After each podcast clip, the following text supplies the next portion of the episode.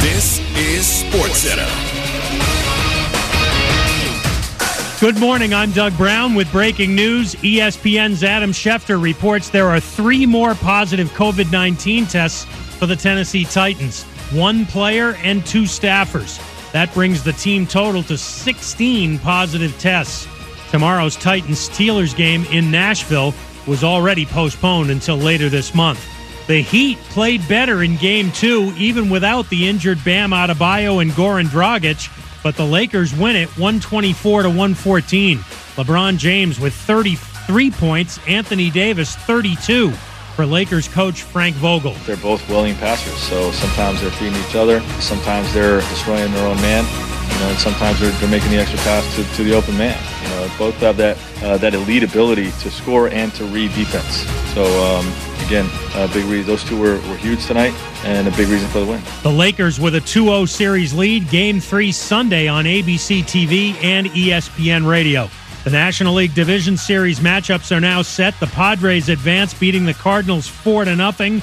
The Padres will now move on to play the Dodgers. The Marlins sweep the Cubs with a 2 0 win in Game 2. The Marlins move on to play the Braves. Baseball Hall of Famer Bob Gibson has died. He played his entire 17 year career with the Cardinals, winning two World Series titles. He announced last year he had pancreatic cancer. Gibson was 84. College football Friday night, number 22 BYU beats Louisiana Tech 45 to 14. Coming up Monday on the Max Kellerman Show, NBA Finals weekend, a week four NFL weekend, and playoff baseball? The Max Kellerman Show on ESPN Radio and the ESPN app.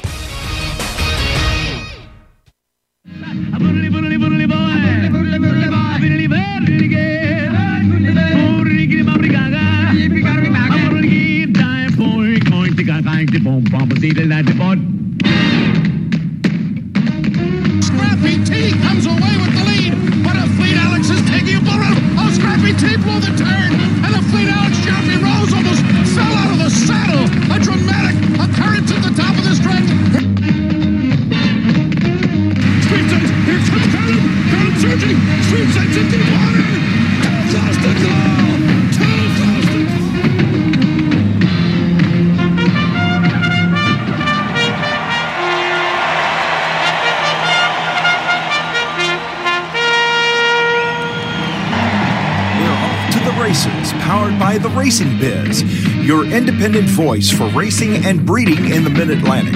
On the web at theracingbiz.com. On the radio, on ESPN Richmond, it's off to the races.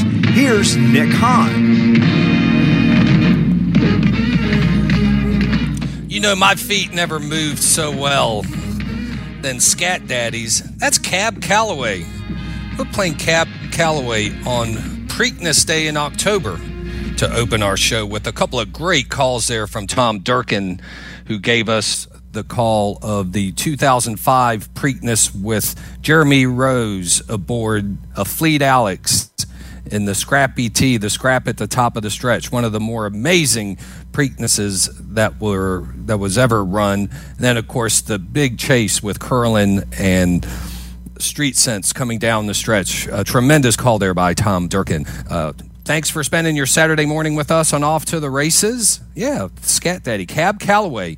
He wasn't born in Baltimore. He was born in Rochester, New York, but he lived in Baltimore. And one of the things he did, among uh, selling newspapers and shining shoes, is he cooled down horses at Pimlico Racecourse. So as uh, we look for these new songs across the Triple Crown and state songs everywhere, maybe. Uh, Scat, the original Scat Daddy, uh, might have a candidate that we could use.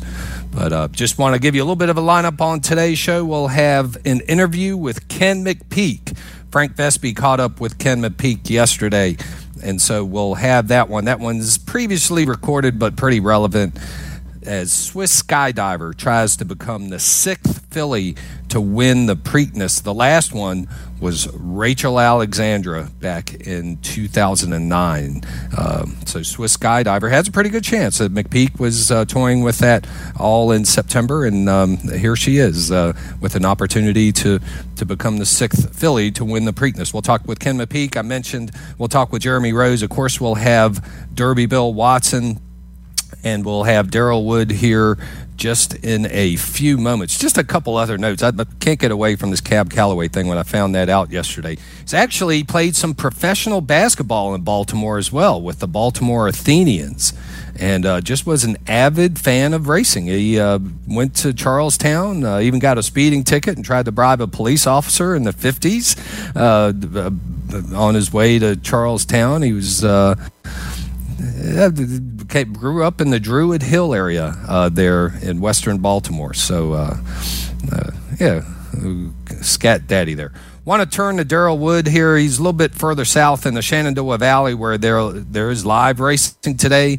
It's betless, it's fanless, but it's uh, full of purse money, and that's what the harness horsemen are looking for. And Daryl now joins us on Off to the Races. Good morning, Daryl. Good morning, Nick. Happy Preakness Day. Yeah, happy Preakness Day. Uh, working perhaps with a little bit of a delay this morning, so if I'm a little slow to respond here and there, uh, we'll try and catch up. But uh, yeah, it looked like another great day of racing in terms of conditions uh, up there. Uh, I saw William Carter uh, won, I think, three races I saw last yesterday. yeah, tell us about the weekend racing yesterday and what's in front of us today.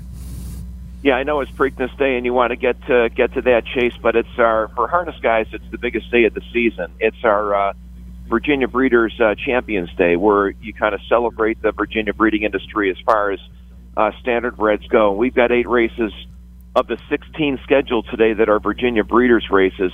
Our purses today were just under four hundred thousand dollars, so it's a big day. Uh, people have obviously raced horses, bred horses, and and this is where the two and three year olds come to uh, race and they'll be going for about a forty, forty-five thousand dollar purse in those eight races. So it's clear as a bell here. I'm standing trackside with mountain ranges on, on both sides of me, and it's uh, you got to love it. Just this time of year, and, and to be here uh, seeing live racing uh, is exciting standing between the Alleghenies and the Blue Ridge there. I've been paying a little bit of attention to the racing there, trying to pick up the calls for uh, for my big day there on October 16th. Uh, no weather not a factor anywhere on the East Coast, whether it's Kentucky, at Keeneland, where they have a big day of racing. Up in New York, uh, they have a big day of racing as well. Uh, we got plenty of racing, of course, at Pimlico, where it's all stakes. Uh, there's there's not a maiden claimer on the card, so uh, just a perfect condition. Uh, uh the meet so far, you know who who is who is on top, who has performed, and maybe you know what have been some of the achievements and disappointments of the meet. Yeah, I mean, you mentioned uh, Bill Carter, but we've had a you know a, a big assortment of folks coming in, not just from Virginia, but from all over. The big news today is that um, we've got one of the top drivers in the country uh, surprisingly, coming in here to race, uh, Montrell Teague, who has authored a 146 mile, the fastest mile ever in harness racing history. 29 years old. He's won the Little Brown Jug. He's won the Meadowlands Pace. He's won every major race there is to win. Uh, he's coming to Virginia today specifically to drive a horse named Pride of Windswept, the trotter in a $45,000 race. So uh, there's some excitement here today. Bill Popfinger a Hall of Famer in racing. He's got a stable base here this year. So little by little, uh, Shenandoah Downs here at the, the fairgrounds and in the, the small town of Woodstock in the valley is uh, attracting some names. And, uh, you, you know, you get people that are breeding horses that are just getting into the business here in Virginia with some of these great veterans. And it's, uh, you know, it's kind of a neat environment. It's, uh, you know, it, we don't have fans this year, as you mentioned, but come next year, really encourage folks to to make a trip out here, enjoy it. It's it's definitely old school. Uh, the facility here is 104, 105 years old, and it, it brings you back in time, which is which is not a bad thing. I'm always amazed at the Amish or Mennonites that are there claiming horses uh, to, to take back with them. That's just, it's just not something you see at any regular racetrack. Well, Daryl, we appreciate you coming on not only today, but all year long. This is uh, where we. Uh, you know pull up here on off to the races for the season, our last show of the season. But appreciate all the work that you've done all year long, not only on the harness side but on the thoroughbred side, visiting the farms, keeping us up to date on the steeplechase racing. Uh, in the leadoff position almost every uh, week of the show, every Saturday of the season, and we appreciate the work that you've done. Yeah, Nick, I'll finish it today by saying it, it is our biggest day of the year, and we are bringing in a special race caller from Pennsylvania today to call the races, Dylan Doherty, and he is 10 years old. So on our biggest day of the year, we're bringing in a 10 year old race caller. So we're going to have yeah. some fun here today. Yeah, we look forward to hearing that, and good luck to Dylan there uh, as he calls the races. It's not as easy as it looks, and I think I may find out the hard way. But I'm I'm gearing up for it. I'm practicing. Thanks, Daryl. Uh, much obliged. You got it. Great. Daryl Wood joining us from uh, central of Woodstock, just off I 81 uh, there at Shenandoah Downs. ShenandoahDowns.com for all of your um, harness uh, racing news and, and results entries for um, for the meet there at Woodstock. Just wanted to give a shout out for an event next Saturday. While I won't be here. Uh, talking about racing on off to the races this morning. I'll be up at Horseshoe Hill where they will be conducting their pony swim. You know, think Chincoteague, think Misty. Uh, I bet you a horse by the name of Misty might win that thing. That's who I'm betting on. But this this is a great event. This is going to be hosted by the James River Horse Foundation at Horseshoe Hill. And uh, they're going to, if you remember the duck drop that they used to do in the James River, maybe they still do it. Um, they uh, they're going to do a, a, pony equivalent to it at Stag Creek. Uh, they're just outside of Horseshoe Hill in Ashland, and you can participate by sponsoring a pony. For as little as $10 you can sponsor a pony and uh, they have if you sponsor more you can get a break on uh, the number of ponies. You can get $50 we'll get you six ponies and they're going to drop them from the bridge and see which one swims. And uh, i'll actually be calling the action from stag creek um, next saturday. So to find out more this is such a good program. It benefits former racehorses that are at the State Farm Work Center there in Goochland. And um, they have 28 horses out there, retired race horses that they are retraining, and the offenders of the institution work with these these horses, and it provides not only a new outlook for the horses, but certainly for the um, offenders that participate in the program. It's it's a beneficial program, and I can uh, I can attest. I went through a similar program, not at James River, but uh, you know, did some work with horses in, in, a very similar manner up at Montpelier, and it's very rewarding. It is very beneficial. So there is an opportunity there to, to become part of it, and you can do that. It's it's a you know for charity and, and fundraising. It's a tough year. You can't hold events, uh, but here's a, way that you can participate in a beneficial program. You'll hear more about this not only on the Racing Biz, but on ESPN Richmond during the week um, leading up to the event. So the pony drop will be, I want to say it's noon on Saturday, uh, again up there at Horseshoe Hill. You can find out more at jamesriverhorses.org. That website again is jamesriverhorses.org backslash events, or click on the events tab. You can find out all about sponsorship, I encourage you to do that. We're going to talk here uh, about Swiss Skydiver, who is the filly uh, running against the boys in the Preakness today. And our own Frank Vespe had an opportunity to catch up with Ken McPeek. Uh, we were chasing Ken last week, perhaps, uh, to, to try and talk about Swiss Skydiver. Then, obviously, on a morning like today, where the first race is 45 minutes from now, a stakes race, we'll, we'll, be, we'll be lucky to keep Derby Bill on the air that long because uh, he'll want to get to uh, his screen and watch the. Um, the Sel- the Selima, uh, which will be the first stakes race, a mile and a 16th here at 11 o'clock. But Frank Vespe had an opportunity to catch up with Ken McPeek yesterday, And here is his interview uh, talking to the trainer of Swiss Skydiver. After the Alabama, I read that you you were already discussing the Preakness as being on the radar for this filly. When did you first start thinking maybe we want to aim at the Preakness with her, and what is it that made you decide to go in that direction? You know, um, she she jumped through about every hoop we've ever asked her to, and um, her race in the bluegrass was respectable.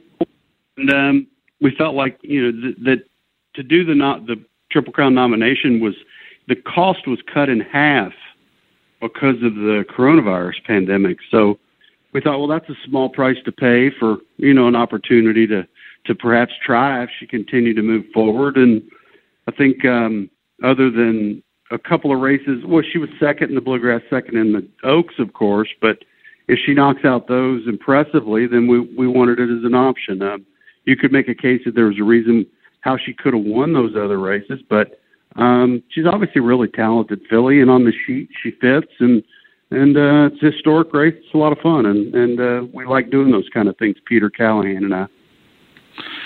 Now she she obviously mentioned she lost to Art Collector in the Bluegrass, and now you have to contend with Art Collector again and with Authentic, who won the Kentucky Derby. How do you turn the tables on a horse like that?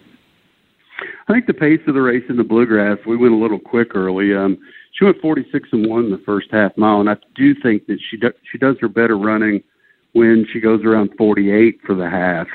And um, I think that the early speed in that race that she showed, she didn't have the punch in the finish. She she simply just should have taken a little. We should have rated a little bit better. But um, hindsight 2020. And then in the Oaks, I think if we'd stayed inside, we win that race. Um, you know, uh, fortunately they don't let me or you ride them. So, but um, you know, th- those those tactics I think got her beat, and and um, you know she she runs really good figures, and we've studied it, and she fits against.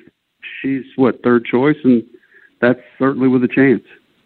Yeah, no, she certainly fits. I, I don't think there's any question about that. You're you're going to be the first uh, the first filly really in with a shot since Rachel Alexandra in 2009, and we know how that turned out.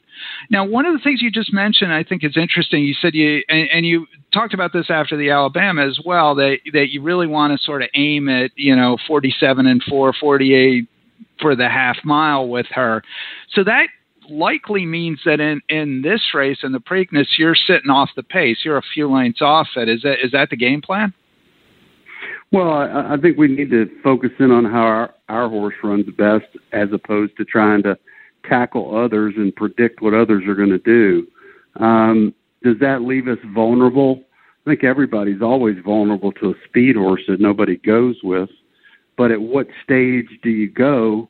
And um, you don't sacrifice your finish for, for where you are early. And, um, you know, that's what horse racing is all about. That's the tricky part of, of horse racing is that you know try, trying to figure the pace. Um, and you can't, you really can't try to guess it. You have to let your horse get in a nice rhythm, and we're um, we're going to try to hit that. And like anything, it's it's a game of failure. But um, you know, if she gets to run her race, if she'll run back to the speed figures that she ran in the Alabama, and she, of course she won that in the Canter, um, then I think she's right there. Certainly not all of it, but certainly part of it.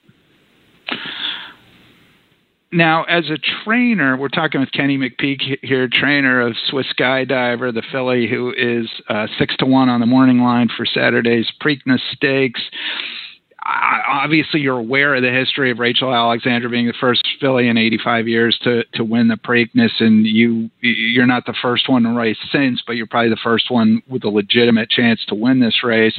Um, what how do you does that is that stuff that you think about at all or or are you too focused on your horse and not worrying about sort of the historical aspects I hadn't really thought about the historical aspect. Um, you know, you, you get a good horse like her, you get your options in front of you from one race to the next, and, and you try not to plan too far ahead. But if they take you there, you certainly think about where you're going. But like in her case, she you know she wins the Alabama, she wins the, or she runs in the Oaks and she runs well like we expected her to. Then what do you do? We we if they had written a three year old filly race of the similar distance as the uh, as the Preakness or even at a mile and an eighth, Grade One, then that would have gotten their attention. Well, they don't write that race. That race it doesn't exist on the calendar. Um, we had three choices. We could run in the Spinster against older fillies and mares. Um, we could run against three-year-old fillies on the grass, or we could run against three-year-old colts on the dirt at a distance we know she likes.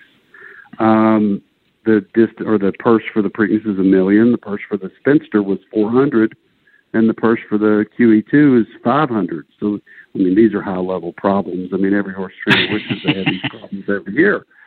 Um, and and Peter Peter Callaghan and I discussed it, and you know, look, we're we're swing for the fence kind of guys. We we believe that you, know, you buy horses to race them, and you buy horses to run in the big races, and and um, it's not outlandish. And let's go, let's do it. Let's see if we can pull off something historic. And um, you know, I don't stay awake at night trying to prove something historic, but the situation does kind of fall in line with that. And it's, we're looking, we're really fortunate. She's a thirty-five thousand dollar yearling. She's been nothing but a dream to be around, and um, she's taken us places that that at, one point we never thought we'd go with her, and um, we're having fun with it. And that's what it's all about. That's what makes the sport great. It's all gravy. I mean, after she broke her maiden maiden easy, it was like, oh, we got we got a good one here. Let's have some fun, and that's what we're doing. Uh, it's uh, always nice to see somebody uh, buy a horse for, for relatively short money and then turn around and have a have a horse like Swiss Skydivers turned out to be. One of the things, and folks should give Kenny a follow on Twitter at Kenny McPeek. I saw the video you posted on Twitter the other day of Swiss Skydiver walking the shed row at Pimlico, and and uh, the the the point you were making is that each time she came to a gap, you know, where she could look out, she would stop and look around and kind of check out the scene, and then go, okay, on to the next one. Stop, look around. Same thing at each gap. And I'm curious, what, what does that tell you about her that she that she does that? Well, she's she's extremely intelligent. She's a, a horse that that um, is inquisitive and um, aware of her, aware of her surroundings, and um, it's neat stuff. Um, thank goodness she would stop at every gap because otherwise she was going to walk me into the ground. I mean, I was she she, she literally races by, at at the walk from gap to gap. It's it's hilarious. And then she wants to stop and look and kind of check everybody out who's standing there, and then goes to the next gap and does the same thing. And um, you know, horse much more intelligent than people give him credit for, and certainly um, a horse of her caliber, um, they have to be smart to to get where they are. And she just is just a real interesting filly to be around. Real real pleasure. What kind of a day is it going to be like for you on Saturday as a trainer? I mean, you've got a bunch of horses in at Keeneland this weekend, but only the one in Baltimore. So it, it's got to be a little bit of a uh, I would think a little bit of a sort of a strange day, a, a different kind of rhythm to your day. Um, I've done it many times over the years. I ran in my first Preakness in 1995. Um, I don't know if that makes me old or experienced. let's um, go with um, experienced. yeah, let's go with that. The um, the time you spend here is, I mean, we we we go out early. I mean, Robby Albarado's been going with me. At, we we leave the bar or the hotel at five o'clock, and we go take care of her and you know get her out, clean her up, you know, gallop her, train her, walk her, hose her, uh, feed her. Um, then late mornings it's it's chill time, which is right now, and it's kind of chilling. And our wives are flying in a little bit later, so so we're excited to get the girls up here. And then um, race day is pretty simple. Um, we're we're going to push the timing of um, her getting out a little bit. She's just going to walk in the morning, and we will um, probably find some place to have a nice lunch. There's no crowd to worry about over there, and, and uh, the owner of the filly is arriving, and we'll spend some time with him. And you know, to be a real, actually, it's a pretty relaxing day. It's not um, the, the hard work's done. Um, it, it, I'll leave it up to Robby from there, and um, you know, we've got to just hope we get lucky and she runs a race, and that's really all we can. Somebody asked me, "What's, or, you know, do you feel a lot of pressure?" And um, my answer to pressure what has always been pressure's 15 really bad horses in the dead of winter at Turfway Park and a client that won't pay me. and trying to figure out how to pay there. your staff. I'm, I've been there. I've been there. I really have. I had, I had that happen years back when I was a young trainer, and and that you know was gut wrenching, and that you know couldn't. How am I going to pay the bill? I'm going to pay my feed man, my tack man, my help, and um, this is this is the high level part of the game, and it's a uh, it's a lot of fun, and and um, it's something we'll we'll we'll enjoy every moment. It's definitely the good stuff. Last question, I'll let you go. Kenny McPeek, trainer Swiss Skydiver. It's actually an interesting story behind the name Swiss Skydiver, and I wonder if you'd share that with our listeners. Yeah, uh, Peter Callaghan has um, has well, he named him um, named her after the uh, one of his granddaughters, and she went to um, Switzerland and went skydiving, and of course she's by Daredevil, and you put the math together there.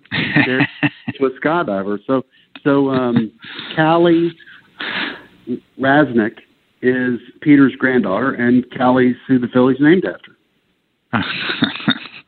That's a great story. I think uh, I think a lot of women are going to be rooting for Swiss Skydiver, and a lot of skydivers will be rooting for Swiss Skydiver. So, yeah. should be a fun day on Saturday for the Preakness. Kenny, thanks for joining us here on Off to the Races Radio, and really good luck with her. I think everybody's going to be. Uh, you know, a lot of people have tickets on other horses and other rooting interests, but I think everybody's going to have uh, Swiss Skydiver as one of the horses they wouldn't mind seeing win. Well, I hope, I hope they do, and I hope she comes through for them. It's it's fun, and it's going to be a great race. Yeah, Swiss Skydiver, uh, the four horse, uh, well bred, and Ken McPeek, great interview there with Frank Vespe. McPeek won the 2013 Virginia Derby with War Dancer and uh, was out here. Has always been a pretty good supporter of Colonial Downs, and, and especially in that three year old turf division that Colonial once uh, mastered uh, nationally here uh, with the Virginia Derby. We're going to bring in Frank Vespe, who just conducted that interview. Frank, good work there. it was great that Kent uh, found some time to speak with us before such a big race. Uh, you know, what's what's your take on uh, Swiss Swiss? I knew I was going to botch that. Swiss skydivers uh, opportunity here. Uh, while she, you know, generally these horses win on the front end. The fillies, when they run against the boys. It's maybe I don't know how true it is. It's just kind of an observation of mine. The uh, the exception, of course, was Zenyatta, who did it the completely different way. But there seems to be a lot of early speed here uh, in the race. She'll, it will be this race will be so different from the Derby, where Authentic pretty much could go out there by himself. Uh, Authentic will be there. Swiss Skydiver. You know what? What do you make of her chances here? Well, Nick, good to be with you, and happy uh, happy Preakness to start with. Uh, always a great sure. day of uh, of racing and betting and, and watching the races. So we're excited for that. Um, you know, I, I think that the two interesting takeaways for me from that interview with Kenny. Uh, one was, and it was, as you said, it was generous of him to spend some time with us uh, the day before a, big race like this. But one was was that, uh, you know, he kind of said, well, you know, she may not get all of it, but but we think she's get a piece of it. So that I, I don't think that changes their tactics per se, but I, I think that they're kind of going in here thinking running two three would be pretty good, and and obviously it would be pretty good, but I think they're kind of feeling like um, she needs some things to really go right to win. You know, she can if she runs her race, she should be there at the end, but she would need some stuff to really happen for her to win. The other takeaway I, I had was and we talked about you know he said that she he believes she runs her best race when she um, is able to go and say 47 and 4 48 48 and 1 as she did in the Alabama as she did in the Kentucky Oaks but as he, he said she kind of took the overland route and that might have cost her the race and and I said, well, does that mean you're to take back here? Because I don't think you're to be close to the pace in 48. And and he said, well, you know, we just need to focus on our horse and and and let her run her race and get in her rhythm and and kind of let the pieces fall from there. That's an interesting tactical uh, question then, because if they go 48, they're she's usually on the lead or within a length or two. If they go, if she goes 48, she's not going to be on the lead or within a length or two with, with authentic and two Bafferts in the race and Art Collector. I think they're going to be going fast up front. So are they going to just sit and sort of mid-flight and try to make a run from there, or is he sandbagging us a little bit, or is the filly just going to take Albarado there on her own? Those are questions we don't know the answers to, but it makes for a tactically interesting race here because if she comes off the pace a little bit, that might calm things down and and up front, and that might be to Authentic's benefit. Yeah, yeah. Interesting uh, twist to this race. It's always interesting when you got a super filly, very proven uh, in the filly division, uh, going up against the boys. Wanted to just ask you maybe one more question here, uh, uh, off Preakness, if you will, more about the undercard. We have mentioned a few times how uh, the. Tr- a different lineup for the Triple Crown, however it might suit up. It's such an odd year, of course, with it being run in the fall.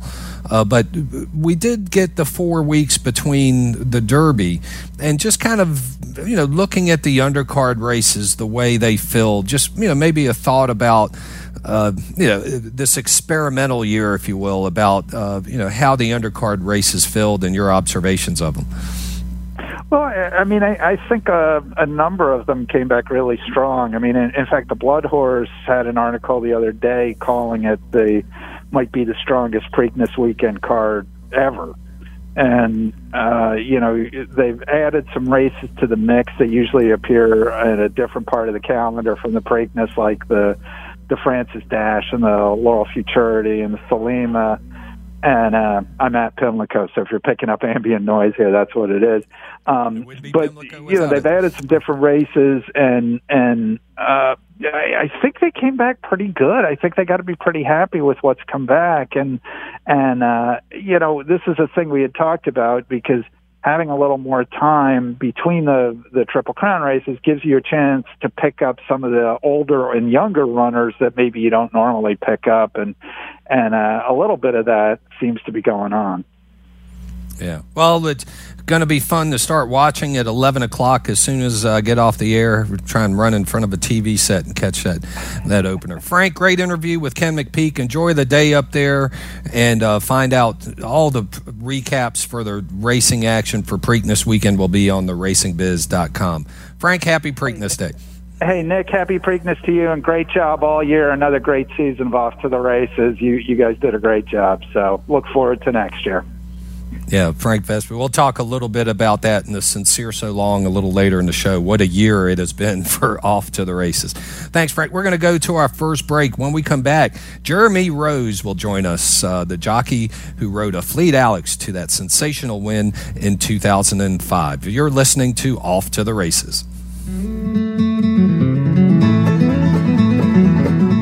VirginiaHorseRacing.com. Across Virginia, from the Tidewater to the Shenandoah Valley, from the summer thoroughbred season at Colonial Downs in New Kent to the fall harness meet at Shenandoah Downs in Woodstock.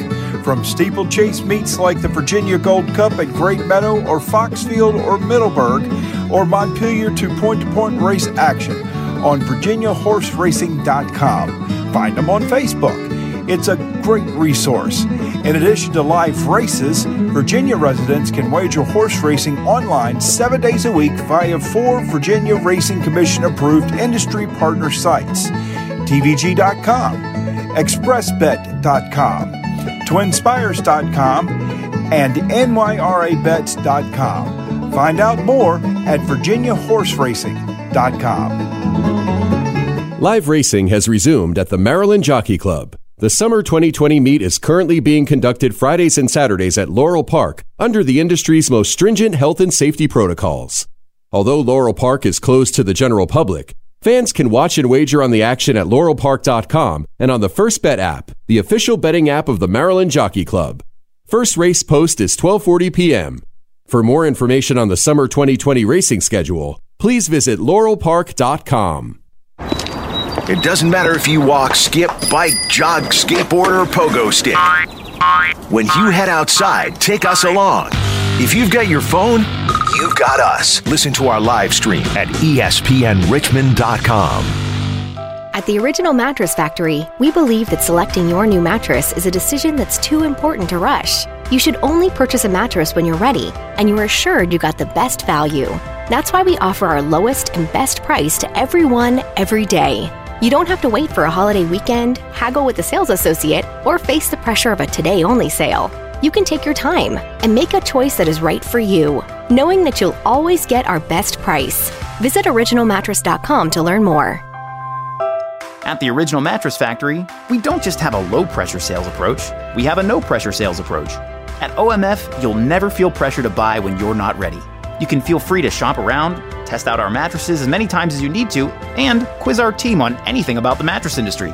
We're here to help make your mattress buying experience better, not pressure you into a purchase you're not ready to make. Stop by an OMF store today to experience the no pressure Original Mattress Factory difference for yourself. If you've been diagnosed with prostate cancer, the Prostate Cancer Education Institute of Virginia wants to help. These guys hope you join them in their monthly meetings where men openly discuss their concerns with others who have already been through it. The next virtual meeting is October 7th at 6:30 p.m. To be added to the guest list, contact Burt Jones at burtjones70 at yahoo.com. That's burtjones70 at yahoo.com. For more info, call 266-7762 or prostate.club. The world needs more people who can solve complex problems. At William and Mary, we call these wicked problems. They serve as case studies where teams of intellectually curious MBA students expand their critical thinking and collaboration skills. They also serve as just one example of the experience you'll have if you pursue your MBA at William and Mary through our online or executive weekend MBA programs. If you're ready to progress your career, visit options.mba to learn how you can pursue your MBA through our highly ranked and internationally renowned online or executive weekend programs. What's up, guys? This is Jay Williams from Keyshawn, Jay Will, and Zubin. You're listening to Richmond's number one source for sports talk radio and play by play 995 and 1027 ESPN.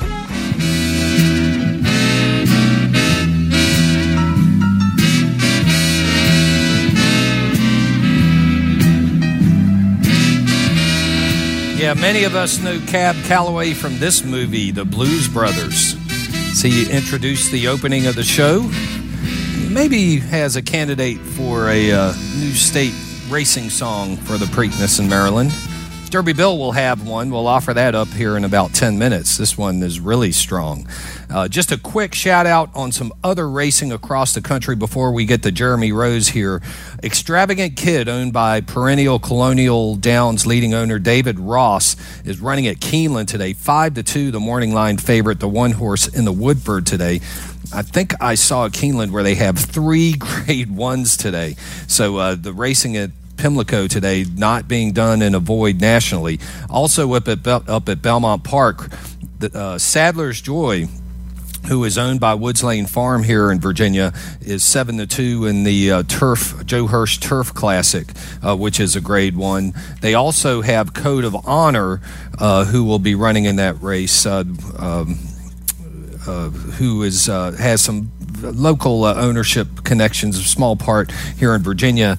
And the Belmont Derby is today as well, another grade one. That always uh, was a race with that three year old turf division. I'm sure Bill will have an angle on that here in about 10 minutes. But right now, we want to go to Jeremy Rose, who joins us on Off to the Races. Jeremy had one of the more thrilling, took part uh, in one of the more thrilling episodes ever in the uh, Preakness, perhaps even in the Triple Crown, when um, the, the scrap at the top of the stretch with Scrappy T.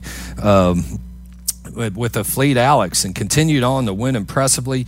Uh, Jeremy, it's the 15 year, not to the day or month as, as 2020 leads us, but it's the 15th uh, anniversary Preakness of that race. Uh, thanks for spending some time with us on Off to the Races this morning on Preakness Day.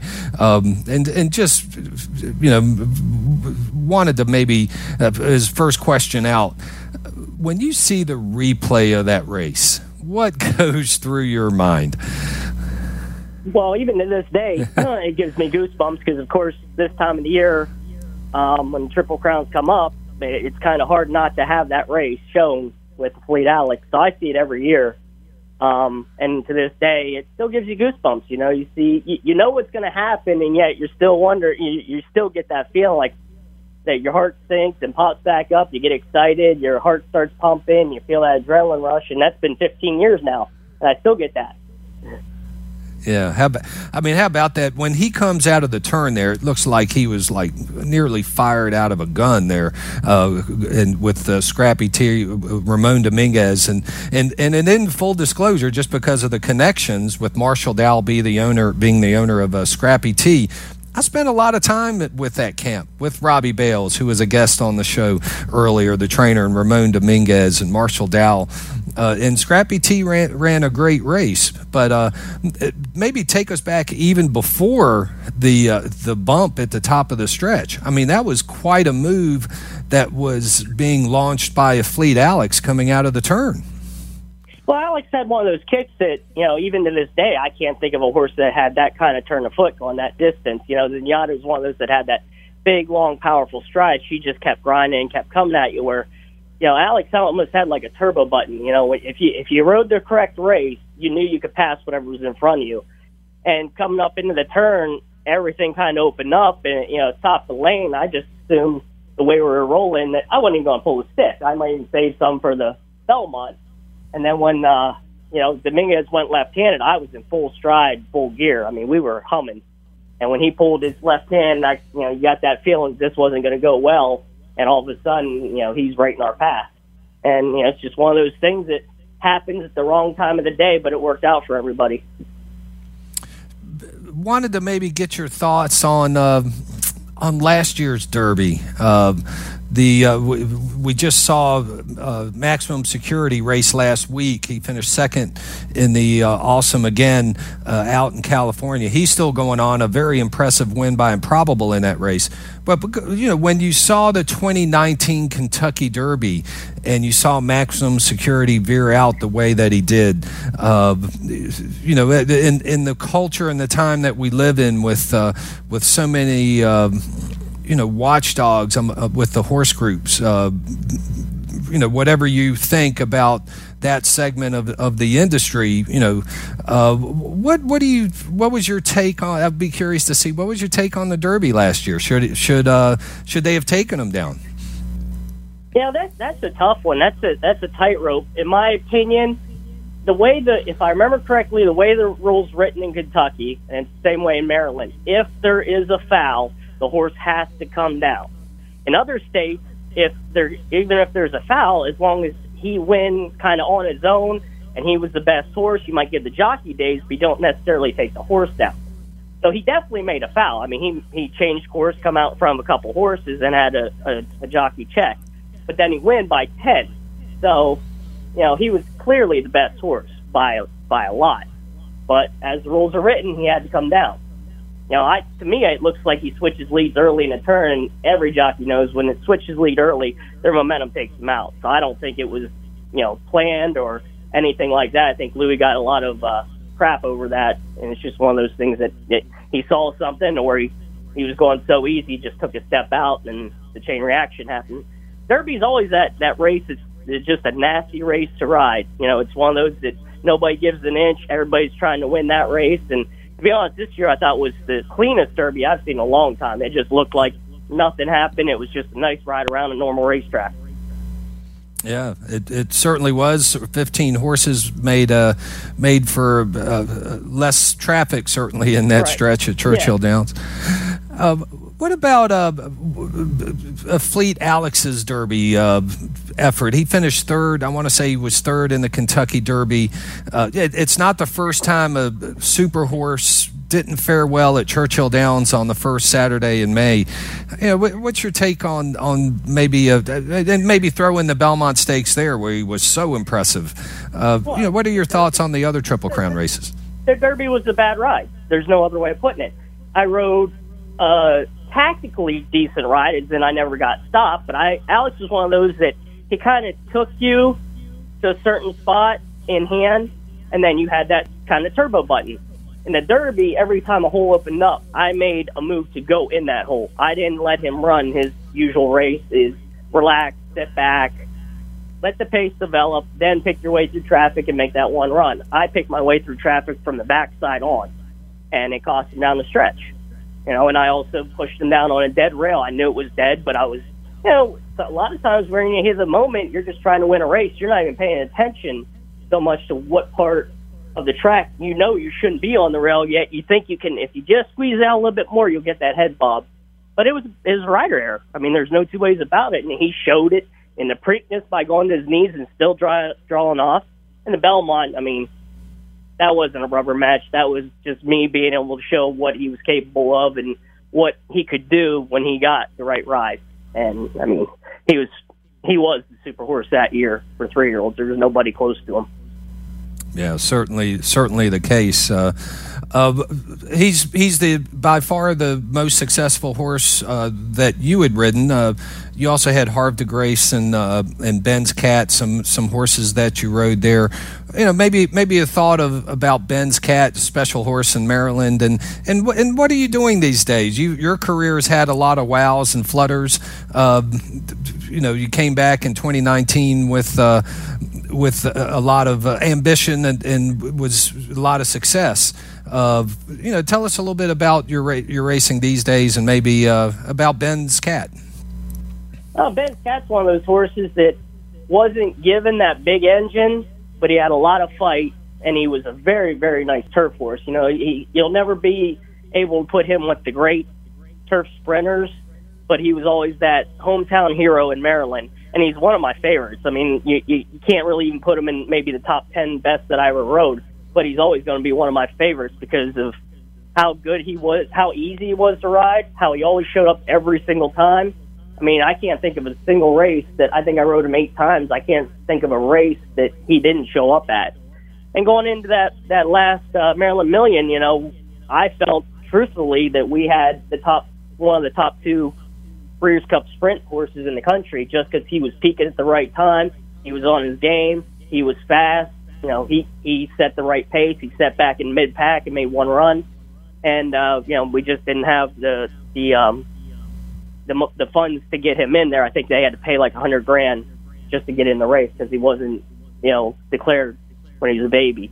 Um, sure. But you know, he's he'll always be one of the best horses ever run in Maryland. That was that was at Maryland, you know, his whole whole life, and he'll always be a special horse. He's buried there, so you know, yeah, he was a he was a good one. And, and, and your career, and your career, yeah, yeah. Last year, you know, I I had a lot of issues with uh, you know a lot of people have demons. Their demons don't come out. Mine do. So I came back last year and had a very solid me. I think I win like thirty percent at Delaware. You know, when I don't, I don't remember how many races, but you know, came back and my weight was starting to get a little ahead of me, get a little older now. So I've kind of uh, put down roots back here home. I got a wife and a you know five year old stepdaughter. She'll be six this month, and uh, you know working here close to home. I go down to Delaware once a week to work horse for Pecoraro. Um, just to enjoy that you know that fun on horses. You know we ride at the farm, but it's not nearly the same thing. So I go down there to go and get my adrenaline rush for the day or for the week. and that's pretty much where I'm. At. Yeah, it's, it's one of those things people say it all the time. You know, when you start out racing, you know, once you get into racing, you can't get can't get it out of you. And it's true. Those fences around there, they're hard to to break out of. You still, you know, you may not want to race, you may not want to cut all the weight, but it's hard to just stop racing cold turkey. And I think that's why a lot of jockeys stay in it a lot, maybe longer than they should, or you know, they try to keep getting that ride. Um, but it's hard. It's hard to give it up. You know, it's like a lot of athletes. They stay in the game a little longer than they're supposed to. And, you know, I think I ended it more on my terms than than racing's terms. I, I, I can relate. I'm 53 years old and I'm still on the basketball court trying to uh, yep, make some exactly. shots here. So I know I, I could I can relate. Not not inside the rails. Don't get don't put me there, right. but uh, but certainly on the court. Well, Jeremy, it was great catching up with you about Afleet Alex, and. Uh, happy Preakness Day, and we sure appreciate you spending some time with us on Off to the Races this morning. All right. Well, thank you very much. I appreciate it. Great.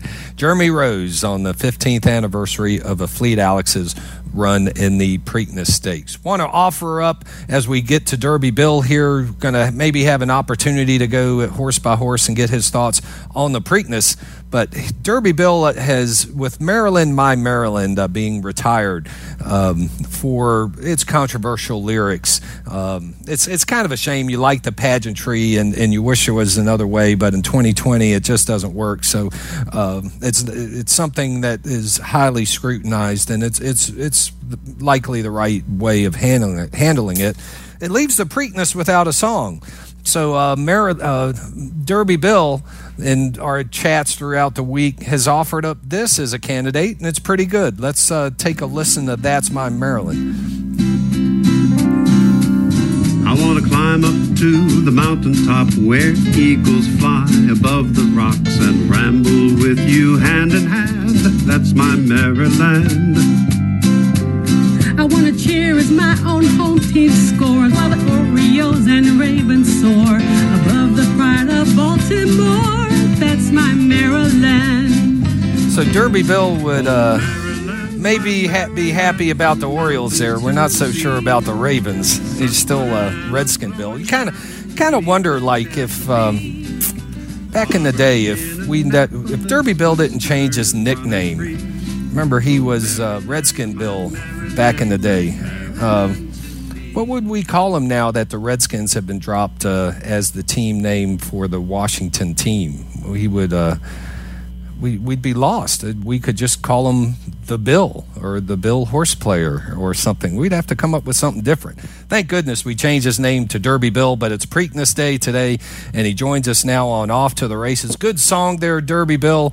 I think it's uh, probably the leader right now in terms of the replacement song for Maryland, My Maryland. Happy Preakness Day, and if I've if nobody has uh, offered you a crab cake yet today, let me be the first. Yeah, there's uh, there's uh, several words that would have to use a seven second radio delay to describe my nicknames that people have given me over the years. yeah, but certainly had, Preakness had Day, a few. Preakness Day has started in the infield when I was a young man, and uh, with uh, brain destroying uh, cans of beer and uh, dashing on porta potties. So there's a lot of history in Baltimore, and uh, I think I've calmed down now and actually just picked the race. Yeah, not uh, a few Natty Bohs ago, I guess. There for uh, Derby Bill. There. Let's uh, let's take a look at the Preakness and a lot of lo- we hadn't really talked too much about the local jockeys here, but you have uh, Excession with uh, Sheldon Russell. Uh, you have uh, certainly your favorite, getting a nice solid mount with New York traffic. Watch out for that today. Uh, he'll be running late and could be a player on the scene. Uh, you have Jesus's team or Jesus's team with uh, Toledo aboard, and. Um, you also have Trevor McCarthy with Live Your Beast Life, who was uh, supplemented uh, into the Preakness. Uh, tell us, you know, what's your thoughts on the on the race? Yeah, basically the the timeline story is Swiss skydiver, a filly getting in the Preakness is the biggest news, and ten colts chasing her, as I mentioned in the newspaper. Uh, it takes me back to my disco days when uh, ten colts would always chase a filly around around a track. It was just a different track in them days. Uh, Swiss skydiver, your Kenny McPeek special uh, guest there today uh, has a good chance to lead. Uh, the way, race I like is the way I tried to figure out was uh, who would lead going in the first turn at Pimlico with 11 and a long stretch into the could be the biggest key to this race. Uh, authentic art collector, the filly Swiss skydiver, New York traffic, as you mentioned, and pneumat- pneumatic all could be battling for the first turn, which sets it up to be a race that could shock people with some late runners and uh, it all de- all depends on who comes out of that uh, the Baltimore turn because there's so many horses that have uh, front running uh, speed in this race, and there's not really a lot of closers. Uh, uh, pneumatic, and uh, he might be able to hang around late. You have the two long shots, as you mentioned, Sheldon Russell getting on Excession uh, for Steve Asmussen, third string in this race, and then you have Trevor McCarthy having a Wang, great year in Maryland, not so great in Virginia, only because we didn't get to run the entire meet. Uh, leading jockey at Colonial, Horacio Karamanos, everybody knows he's special. He will t- try New York traffic if, if Karamanos, you give him an inch, he'll push New York traffic uh, to the front if possible. I don't know if he has enough speed to do it, but if he does, very dangerous. And I'm taking him as a long shot in this race. He'll come off a Derby where he, as you remember, he lost a shoe and had a bad. It's bad race. We'll just put it that way in the Derby finish in a very disappointing eighth. But uh, I look for better things for Karamanos and New York traffic today in a in a race that has a lot of traffic and going around turn one. Yeah, I mean, New York traffic ran the longest distance in the Derby, and uh, Karamanos is certainly a threat. Uh, you know, Art Collector is a horse. It just looks. Uh, I'm not much of a pace handicapper, but going uh, back and forth with uh, with Mike Barone a little bit yesterday, trying to figure out what, what he thought. I know he's big on Art Collector, and and, and you just kind of wonder how that how that's going to shake out uh, early in the race. What about some of the other races uh, on the Pimlico card today? Um, first off. Let's get your pick for the because I know people are anxious to get that your official one, two, three for the for the Preakness, but then also maybe some of the undercard races. Who do you like? It actually turns out my favorite numbers, and uh, if you're ever betting uh, some sulkies in the Shenandoah Downs, uh, the seven New York traffic, the three Art Collector, uh, seven three's always been good to me. Number eight Max Player here might be a late charger there if the speed wears off at the front of the horses. And number nine, number, and number nine, seven Okay. three eight nine. Seven three eight nine. I actually was giving you the Winnie there because I like Max Player today. Uh, I like Max Player and Mister B- Mister Big News here. Um, I- maybe some of the undercard races. Uh, uh, there's so many of them. I'll I'll kind of let you just hand out maybe your best bets on some plays before the Preakness where they run the Murphy and they run the um, the Black Eyed Susan, which is usually on the Friday. We saw the Pimlico Special run, or even if you want to go uh, off Baltimore and, and pick up any of these other races at Keeneland or at. Um, at, at Belmont Park today. I mean, what a day of racing! This is just stakes races all over the place today. Yeah, four minutes to post at Pimlico in race one. Uh, there are some scratches because of the yielding turf there. At, uh, if you're a turf racing freak like we are here in Virginia, it's a tough day because of yielding turf, all the rain they had earlier in the week. But the dirt is fast for the Preakness, so don't fear that one. Going up, uh, speaking of turf, the other one I want to mention for you, Nick, is the uh, Virginia Derby North called the Belmont Derby Invitational, which is uh, uh, had Farmington Road targeted for this race out of his Colonial Downs big win, but some reason he's still on the farm, and uh, Todd Pletcher's not uh, enjoying a lot of Preakness or Belmont today.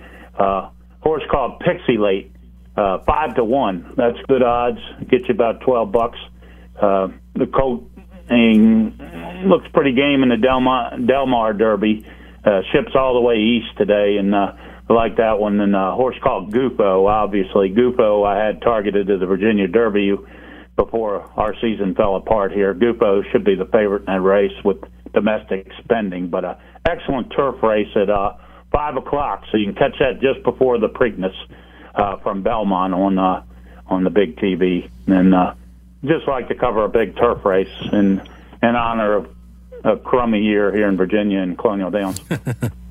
Yeah, it's certainly been a tough year. Well, it's been a great season, though. However, on off to the races and Derby, Bill, we appreciate you been there on every show. So I appreciate your um, input. I know the listeners love it. Love to hear you on the show. Happy Preakness Day, and thanks for. Uh, your contribution to off to the races. It's been some 20 plus years that you and I have been part of this, and uh, just wanted to express my thanks. And hopefully, 2021 will be so much better.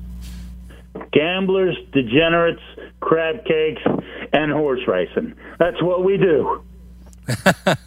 Couldn't say better myself. Derby Bill joining us and off to the races, and we're inside the final furlong pole on this season of off to the races. It's been such a uh, extensive season. Boy, a lot has happened uh, since we started here. Uh, we had Frank Vespe, who actually started the show, uh, get diagnosed with cancer. And go through treatment and is now cancer clean. That's how long of a season it's been. Um, there, when we started the season, there wasn't the first COVID death, and there were seven candidates in the Democratic field. So, um, just a lot happened with the cancellation of Colonial Downs, the rescheduling of the Triple Crown, the rescheduling of Racing Everywhere. I want to give a thanks. Uh, I won't get to all the guests, but JD Stevens, JB Stevens rather, did the opening for us and did a couple of commercials. We had Alicia Hughes and Barry Spears on several times talking about race and racing. Mike Barone is a huge contributor to the show. Frank Vespe, Daryl Wood, Derby Bill, of course. Swerve De Niro worked the board for us. Good luck with the Burger Bros uh, RVA restaurant. Go visit that in Richmond. And of course, Mitchell Bradley, uh, great job. Matt Joseph, also a contributor on the show as well. We appreciate everybody that sponsored the show and contributed. We'll see you next year. It's been an honor being your host for Off to the Races. From the G Law Firm Studios, your personal injury attorneys. 99.5 and 1027 ESPN. WXGI Richmond, WTPS Petersburg.